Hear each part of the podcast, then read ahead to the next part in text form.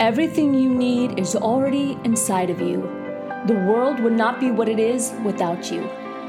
When we begin to create change within us, we begin to create change in the world around us. Your journey to becoming your best self as the whole person starts right now. Welcome to the Rise Up For You podcast. I am your host, Leanne DeSanto, and we are honored to have you with us today. This podcast is here to serve you and stand alongside your journey to becoming your best self. We are all about the whole person here at Rise Up For You. So if you haven't grabbed your free Becoming Your Best Self starter kit yet, you can text Rise Podcast to 797979. That's Rise Podcast, all one word, to 797979, and you will be supported both personally and professionally.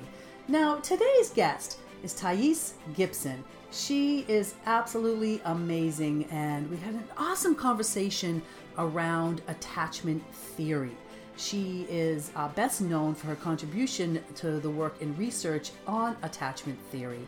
And she also shares how she overcame her own challenges with addiction in her early years. And uh, Thais is profoundly determined to educate people on how they can reprogram painful or limiting programs in their own mind. In her book, The Attachment Theory Guide, uh, and her YouTube channel, she focuses on educating people on how subconsciously reprogramming this area of their life can change everything. So rise up for you and enjoy this episode. Well, welcome, Thais, to the Rise Up For You podcast. Thank you so much for having me. I'm very excited to be here. Absolutely. Well, I'm so excited for our conversation today. So let's dive right in. Share a little bit about yourself. Yeah, so a little bit about myself. I mean, there's a very long sort of backstory, but I went through um, a big struggle with addiction after a knee surgery. Um, got addicted to my painkillers when I was I think just before my 15th birthday, um, mm. and had very minimal insight into what addiction was really all about. And it started me on a journey at a very young age, trying to understand like what was going on that I kept losing this battle to myself. Because for anybody who's ever experienced addiction or been through anything like that, it's very like scary. And I think there's a lot of helplessness and hopelessness and sort of torment in relationship to self and I later discovered that that was the relationship between my conscious mind and subconscious mind. So my conscious mind wanting, like, okay, this is the last time. I'm not doing this again. I'm not going to seek these out. I'm not going to. And my subconscious being like, no, we're actually really interested in avoiding pain, and this is helping. And so when I sort of discovered that that losing battle and so much of like that really, you know, painful self-loathing and, and those challenging moments were actually one part of myself versus another part of myself. And then when I went on to discover that your conscious mind can't outwill or overpower your subconscious mind, it can only reprogram it. That was this like massive, massive personal breakthrough. And it made everything make sense. And so that set me off on sort of a quest to really understanding the mind um, and I ended up going back to school and doing a master's degree in transpersonal psychology, and then about 13 different certifications in like CBT, NLP, hypnosis, you name it, like a whole bunch of different stuff. And I was sort of obsessed with like understanding the dynamics, and that led to me opening a practice. It got extremely busy very fast, and then we realized, okay, well, how do we see more people? And then we created the online school. So wow. that's sort of the, the over synopsis of, of the journey. Yeah, fantastic. Wow. You sound like me. I know we love this like education and go deeper and deeper. And I just, I just love it. Yeah. Cause it's so addicting. It's in itself. And uh, just our own journey is what we're meant to teach, right? I really believe that. And I really believe that a lot of like the pain points that people go through on their journey, whatever they might be, and how unique they might be to each individual, I think we go through lessons so that we can grow and empower ourselves and learn to sort of overcome these things that we're facing. And I think every painful experience we have is actually an opportunity to go deeper into the self and understand things and come out wiser because of those experiences. I believe that as well. And sometimes I hear from people like, well, you know, that particular person I don't want to say messed up, but you know, their own life stuff is messy and they're a coach. How can they be a coach? I'm like, I don't think I'd want a coach that had this like perfect rainbow life. You know, I mean, you want someone that's been in the grit, right? Absolutely. And I think there's so much wisdom in like the wounded healer because you understand things from your perspective. And, and I think those are some of the best coaches out there for sure. Absolutely. Absolutely. Well, let's talk a little bit about attachment theory. I know that you do a lot of work around that. Yeah. So, Um, for I guess I'll start by maybe sharing a little bit about what it is, and then mm-hmm. give a, an overall synopsis mm-hmm. of the different attachment styles. I know people love learning about this. Yeah, perfect. Um, so, so basically, attachment theory is a theory originally developed by somebody named John Bowlby, and then later sort of built on by Mary Ainsworth, and then myself and other people I think around the world right now are really building on. Um, sort of furthering the understanding of what attachment theory is and how it impacts our adult relationships. So basically, it was this idea that we learn to attach to our caregivers at a very young age through basically a certain set of rules based on what we experience. And I've gone on to sort of share something called integrated attachment theory, which is this idea that these rules are sort of like a rule book you live life in terms of how your relationships are supposed to feel and what they're supposed to look like. And I sort of compare the analogy of having a different attachment style to playing a board game with a different rule book. Like you're to have all this friction and all these challenges and misunderstandings and miscommunications. And so I've learned through seeing so many people in, in sort of client facing practice over the years that it's not just attachment theory, but each individual attachment style, and there are four, also seems to come with specific expectations that they carry at a subconscious level, specific needs they have in a relationship, specific ways they communicate love, so the ways they give and receive love, mm-hmm. and then specific core wounds as well, so different painful beliefs they carry about themselves and other individuals. And so if we have this huge, you know, framework at a subconscious level and we don't know that somebody else is different, it makes relationships very challenging. So integrated attachment theory is basically that there are these four main attachment styles based off John Bowlby's work. And these are our secure attachment style, which everybody sort of wants to become. And the securely attached individual feels safe and comfortable communicating their needs and feelings they basically learned at a very young age that when they cried or expressed something, their caregivers would come towards them and tend to that. And so it creates this deep, um, you know, sort of imprint of self worth. Like, oh, you're worthy for being who you are. You get love, your needs are met, you're seen, you're heard, you're tended to. And that individual often goes up, grows up to go into the world and feel more self confidence, more self worth feeling safe communicating their boundaries and their feelings and their needs and vulnerability and trust feel good because they have positive associations programmed at the subconscious level for what trust and connection mean. And then we have our three insecure attachment styles, which really didn't get that same type of programming. And so, on one end of the sort of continuum, you have your dismissive avoidant attachment style individual. And this child um, usually grows up in a household where there's some form of neglect. And it can be overall neglect, physical, emotional neglect, mental, you know, complete neglect, or it can also be like the under the radar emotional neglect where the physical needs are really taken care of, but the emotional needs are just not addressed because maybe both caregivers are, are not emotionally available. And so this child grows up in their adult life to basically have negative emotional associations built into what connection means. Mm-hmm. And so you might see the expression of this as somebody who fears commitment, fears vulnerability, seems to pull away whenever there's too much emotional intimacy or closeness. Mm-hmm. Um, and usually, this individual carries a big shame wound and is very good at self soothing and needs a lot of space and time to themselves and does not like to soothe through others or share themselves with others at a deep emotional level because of those early programmed emotional associations. Mm-hmm. And so, mm you'll see this individual in their adult lives often like push people away when they get too close, sabotage relationships, and they have a lot of deactivating strategies, which are these subconscious excuses to get away from people instead of come towards them. I think everybody sort of knows somebody in their lives like this. And at a deep level, this individual has a lot of subconscious shame because as a child, you can't look at your caregivers and go, oh, they're not emotionally available. Like your prefrontal cortex isn't developed enough to understand that. So instead, it's like, wow, I have these needs. I want closeness. I want all this. And something must be wrong with me that people can't show up mm. and give these needs to me. And so there's this a deep internalized shame wound for these individuals. And basically, at the opposite end of the spectrum, you have your anxious, preoccupied attachment style.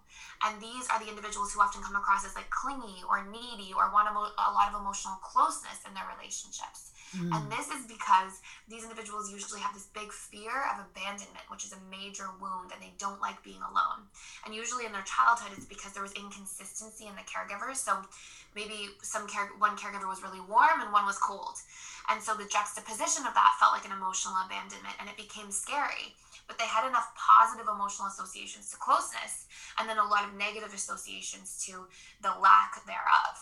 And so this could also be both caregivers are warm, but they work a lot, things mm. like that. Hmm. And so often you'll see these individuals in a relationship together like the one who's fearing the commitment and the one who's dying for the commitment and is mm-hmm. terrified of being alone or abandoned. And there, there are specific subconscious reasons they tend to attract each other in relationships. Wow. And our very last is the fear avoidance. And this individual basically experiences both ends of the attachment spectrum. So they have this experience in their adult lives of like, oh, come close, I need closeness.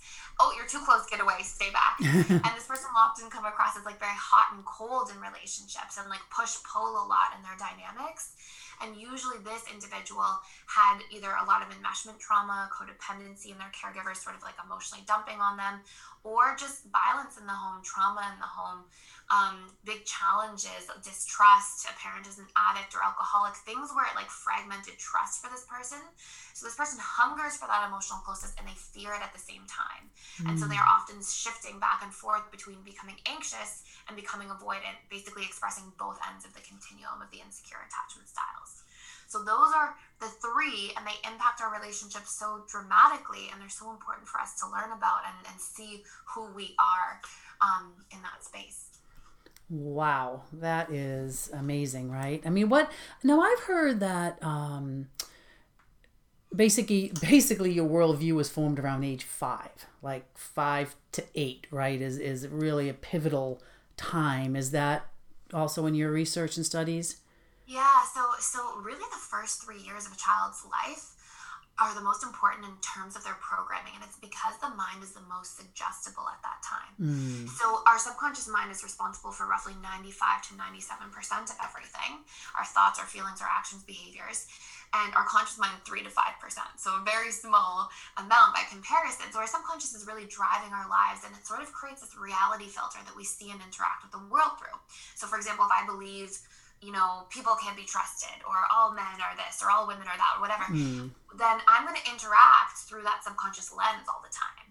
And yes. the most of that is actually soaked up between the ages of zero to three through our early relationships and attachment patterns. And then, you know, the, the preceding years up until the age of eight, we are still super suggestible um, basically because of our mind producing only alpha, and not only, but majority wise, alpha and theta brainwaves, which are actually the brainwaves you need to be hypnotized. Mm-hmm. So we're in this state of like hypersuggestibility. And, you know, until we can understand what that big filtering system and, and subconscious paradigm is made up of and actually reprogram what no longer serves us, most people, if they pay close attention, will find themselves repeating the same patterns in their lives over and over and over again, attracting the same types of partners, having the same limiting beliefs and, and self sabotage behaviors at work or with their finances. And all of those things are largely built out before the age of eight. Wow. So amazing, yeah. right? It really is. So, is most of your practice with couples on the relationship side, or really do you get a mix? Honestly, I started with everything. Like mm. I, I did so much research and so much studying and then work on myself as a person. I just sort of said like whoever wants to come in, I'm just gonna see everything and everybody. So I worked from everybody with like sexual abuse trauma, PTSD to couples work and, and did a lot of couples dynamics work, which was very, very probably like my favorite because um, you really get to help people heal individually and see the organism of a relationship take shape and, and become a really beautiful, powerful thing as well.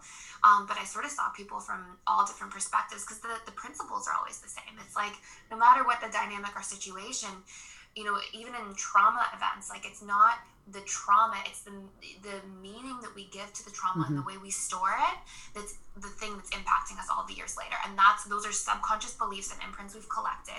And if we can surface those things and reprogram them we actually get relief from those really traumatic events because we're no longer storing them and repeating them on autopilot at a subconscious level throughout the day through flashbacks or memories or the way we look and perceive things because those things are making up that subconscious lens and filter that we're interacting with the world through yeah, absolutely. And it affects every area of your life, right? I mean, sometimes we want to compartmentalize and be like, oh, I can put that in a little box over here. But yet it's, yeah, I mean, from relationships of all kinds, right? From friendships to uh, coworkers to love relationships to our health, health especially, right? That's the foundation.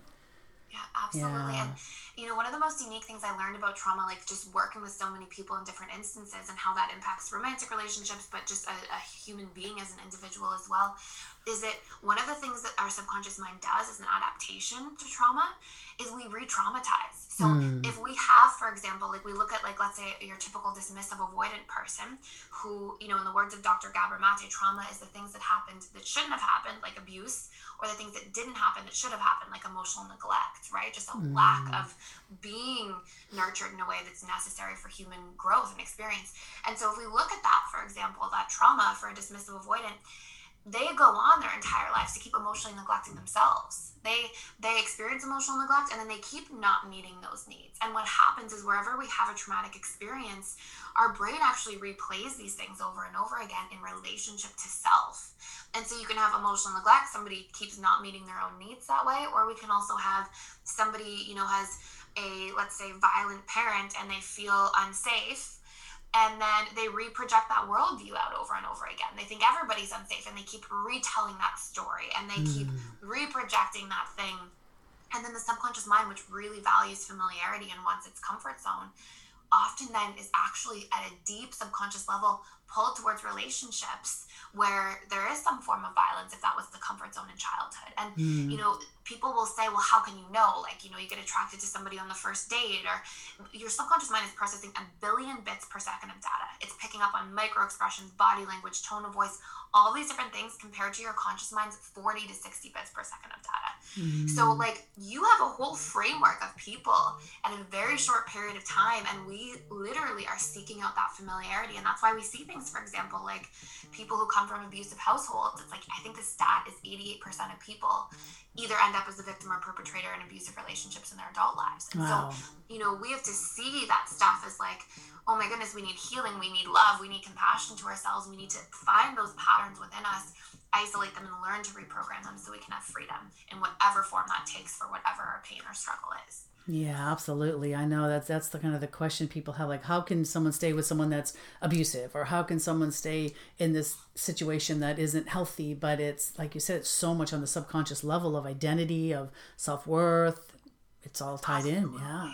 Absolutely. And yeah. you know, it's interesting too because I often say to people like how is it possible that a trauma that happened 25 45, mm-hmm. whatever, however many years ago, is still alive within us today. Mm. And if you look at it from a neuroscience perspective, like the only way a trauma can stay alive is we have to still be in some form, in some version, firing and wiring those same neural pathways. Mm-hmm. And so, what we'll often find too is that people who end up in painful situations, they're still, they had a trauma and an imprint that wasn't their fault, let's say something in childhood and then they're still acting like that in the relationship to themselves which is why they then feel okay accepting it from others they've maintained that neural paradigm and so they feel like oh yeah it's okay that this person's super critical and so rude all the time because probably in relationship to themselves that's a reflection of their own internal dialogue to mm. self and so we have a subconscious comfort zone, not just because a trauma happened a long time ago, but because we're reenacting that in relationship to self at a subconscious level the entire time, which makes it actually feel safe and comfortable when it comes from our external relationships or from the people around us. And so this isn't to say people should like be blamed. Like it's not a person's fault. Right. These are just the natural byproducts of what happens from a trauma and what we don't realize that we're doing at a subconscious level. And it's so important to have that recognition because that's the first step to creating real change. Yeah, wow. So so much is coming up in this discussion. I just love it because it's so powerful. You know, when people sometimes um, just want to kind of gloss over, right? The past. I mean, we don't want to live in the past, but we are living in the past on that subconscious neuro, you know, connection way, but not really even understanding or realizing it. You know, of all the, I mean, this is kind of a, a, a big question, but of all of the, you know, someone listening, if they're identifying like, yeah, that seems like me, or you know, I can, I can really uh, relate to what you know Thais is saying. Um, I don't want to say is there one tool in your toolbox that you recommend? Is there one, you know, this is the biggie that I see help a lot, you know, whether it's hypnosis or EFT or, you know, of all the tools in your toolbox, is there something that you say, yeah, this is kind of a bullseye. This is this is something that I see has really helped? Yeah, I would say one of the first things if anybody's like really identifying with this conversation and they're like, oh my gosh, I see how you know I have these repeating patterns in some form. It can be in the workplace, in their finances, could be anything what you want to do is you want to sit down first and be like, what were the biggest pain points that I took from my childhood? Like, was it I was bullied? Was it, you know, my parents were critical, my parents fought all the time, whatever it is. Mm-hmm. And I want you guys to ask yourself, for the people listening, um, what did I make that mean about myself? Because it's, again, it's not the individual experience. That's why experiences affect yeah. people so differently. It's the meaning we give. Yeah. And so you want to ask that first. And then I want you to ask yourself, second, what were the greatest unmet needs in my childhood? And then you want to look for where have I been telling that same story of meaning about myself? I'm not good enough. I'm disrespected. I'm unworthy of love, whatever it is. Where have I been repeating that same story on autopilot all the time? And then where have I kept not meeting those needs because they weren't met for me? So if I needed mm. stability, where do I totally not allow myself to have stability in my life? If I needed love and connection and I was emotionally neglected, where am I neglecting myself still? So you're looking for like where am I basically in a pattern of re-traumatizing at a subconscious level without meaning to? Mm. And then you want to have a strategy to change and it's a repetition plus emotion that reprograms the subconscious mind so you want to be like okay if i'm emotionally neglecting myself what's my strategy to start feeling my emotions and that can be, you know, I sit with myself in, in Vipassana meditation for 20 minutes a day and try to notice my feelings. It can be I keep a feelings journal, it can be so many different things.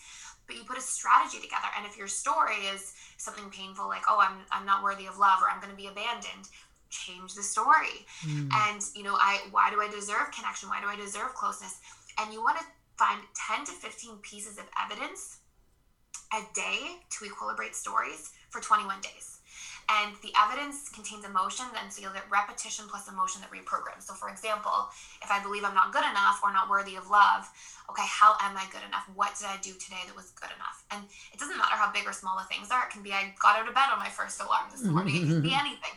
But you're getting your brain and a mechanism in your brain called the reticular activating system in the habit of thinking, feeling, seeing, and uh, experiencing being good enough and the repetition over that of that is reprogramming. And i think one of the most empowering tools is teaching people to reprogram themselves because then you don't have to go and spend $300 on hypnosis and a session. You don't have to go and do eft tapping every time but you know in a certain degree that's treating the symptom.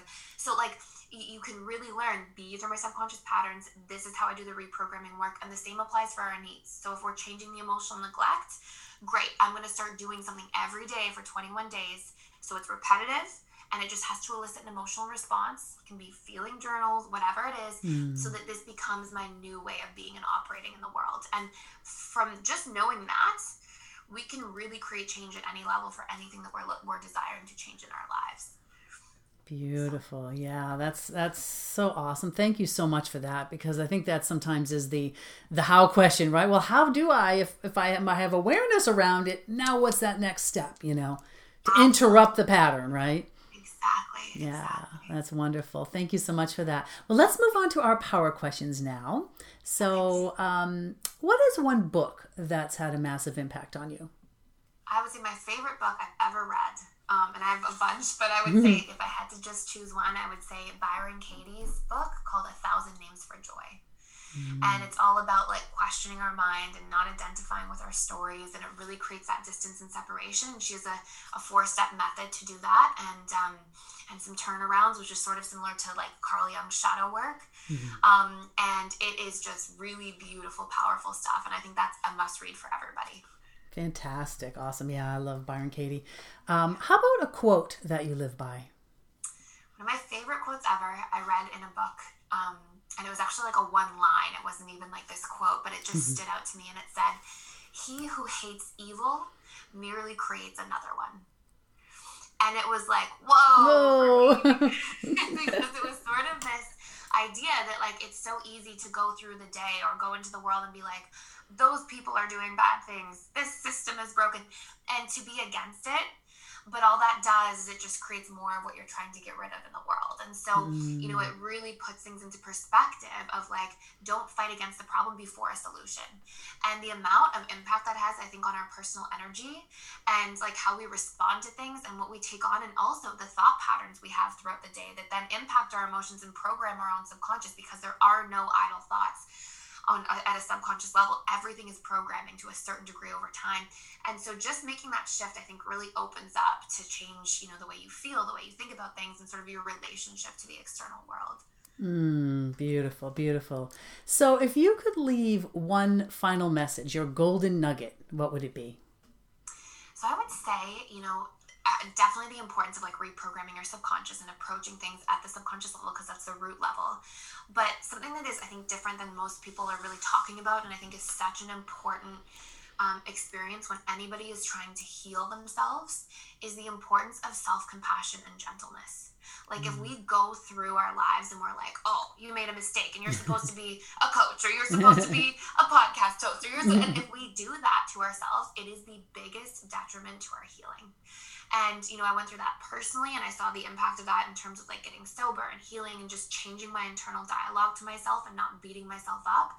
And I also noticed for people that when we go into the beating yourself up mode, the really crazy thing that happens is we distract ourselves from finding the root of the problem being and being able to actually solve it. So a quick analogy is I had this client one time and he was um, he went into the bank and he was rushing and he was this sort of high powered attorney and always rushing and he the he was you know in time crunch and pressure and he yelled at the bank teller and like lost because she was making mistakes and he went out, and then his next response was like to beat himself up, beat himself up, like I'm such a bad person. Why would I do that?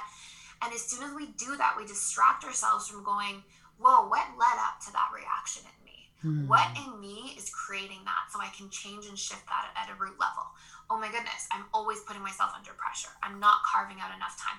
I, you know, and then we can change those root patterns and see results but if we go into the beating yourself up, you don't even get to address the root problem. And then you further just tell this story that, that again is fighting against the problem instead of being for the solution. And so there's sort of a two part problem within that in terms of subconscious reprogramming and also in terms of like how we address things. And so it is so important for that reason to be really gentle and compassionate and learn to inquire instead of judge and expect in the relationship to ourselves. Mm, absolutely. Love that. Thank you for that.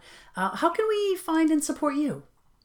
Yeah, so you can find us on YouTube. We have a huge, I have a huge channel. I put tons of free content out every single day. Um, it's Personal Development School dash Thais Gibson, and then we have an entire school. So I've written about thirty-five or so courses. We add two new courses every month. Everything from like reprogramming your attachment style to just reprogramming your relationship to money, planning out your career, um, codependency, enmeshment, like all these different you know boundaries courses.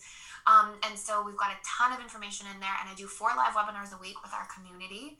Um, so there's like hundreds of previously recorded webinars, and we have ongoing webinars all the time. And we just have an amazing and really supportive community. So those are sort of the two hubs that I share most information through.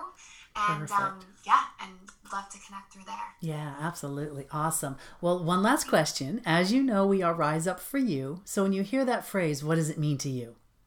I think it's beautiful. I love the phrase, by the way. Um, but it really means being able to see the possibility of transformation. So I think it's so easy for us to get like stuck in our patterns and not know how. And I think the first step is just thinking like this is possible. It's possible to change. It's possible to transform. Yes, sometimes it can be messy and chaotic at the beginning, mm-hmm. but there's a Tao quote that says there's order in the chaos. Mm-hmm. And I love that. And I totally believe in that. And so I think no matter where somebody's at in their path, no matter how much they've been through, change is possible. And I think it's beautiful to give yourself permission to see that so that you can go through that rise up and, and process of transformation. Well, there you go. That is fantastic. Well, thank you so much, Thais. I mean, it's just the work you're doing in the world is so beautiful, so needed right now. And I just want to honor you for that and honor you for being on the podcast today. Thank you so much. Thank you. And likewise to you. Thank you so much. And it's beautiful you're sharing all of this with so many people on a, on a regular basis. So, thank you. Thank you. Thank you for joining us today on the Rise Up For You podcast series. We're here to serve you and inspire you to become your best self so that you can live a life that you are proud of. If you haven't already, head over to our website, riseupforyou.com, and explore through all that we have to offer. Don't forget to subscribe while you're there for exclusive materials sent to you weekly, and also subscribe to this podcast. You can find us on iTunes, SoundCloud, and any other major podcast channel. Join us for our next episode, but until we meet again, rise up for you, be better today than yesterday, and prepare for a greater you tomorrow.